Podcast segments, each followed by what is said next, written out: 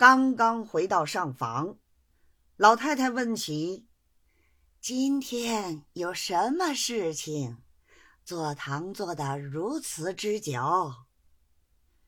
假念台躬身回了一遍。老太太道：“这些事情，你们男人问他，他如何肯说？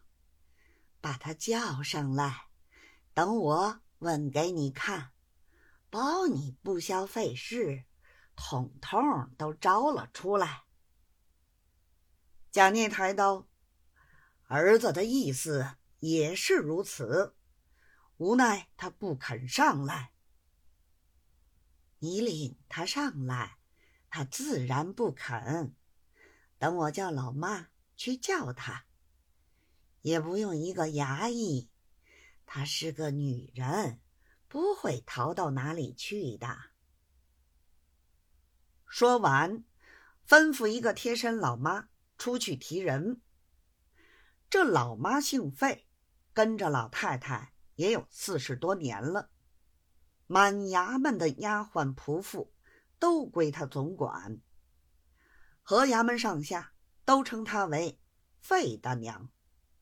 宅门以外，三小子、茶房、把门的、差役等人都尊她为总管奶奶。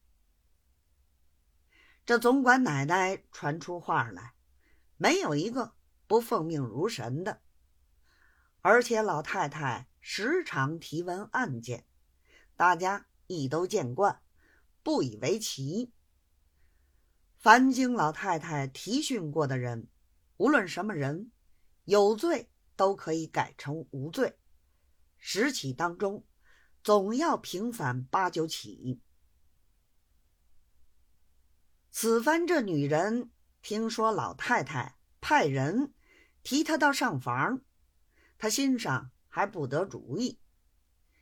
一时差役、官媒人等都朝她恭喜，其说：“我们这位老太太是慈悲不过的，到了她手里，你就有了活命啦！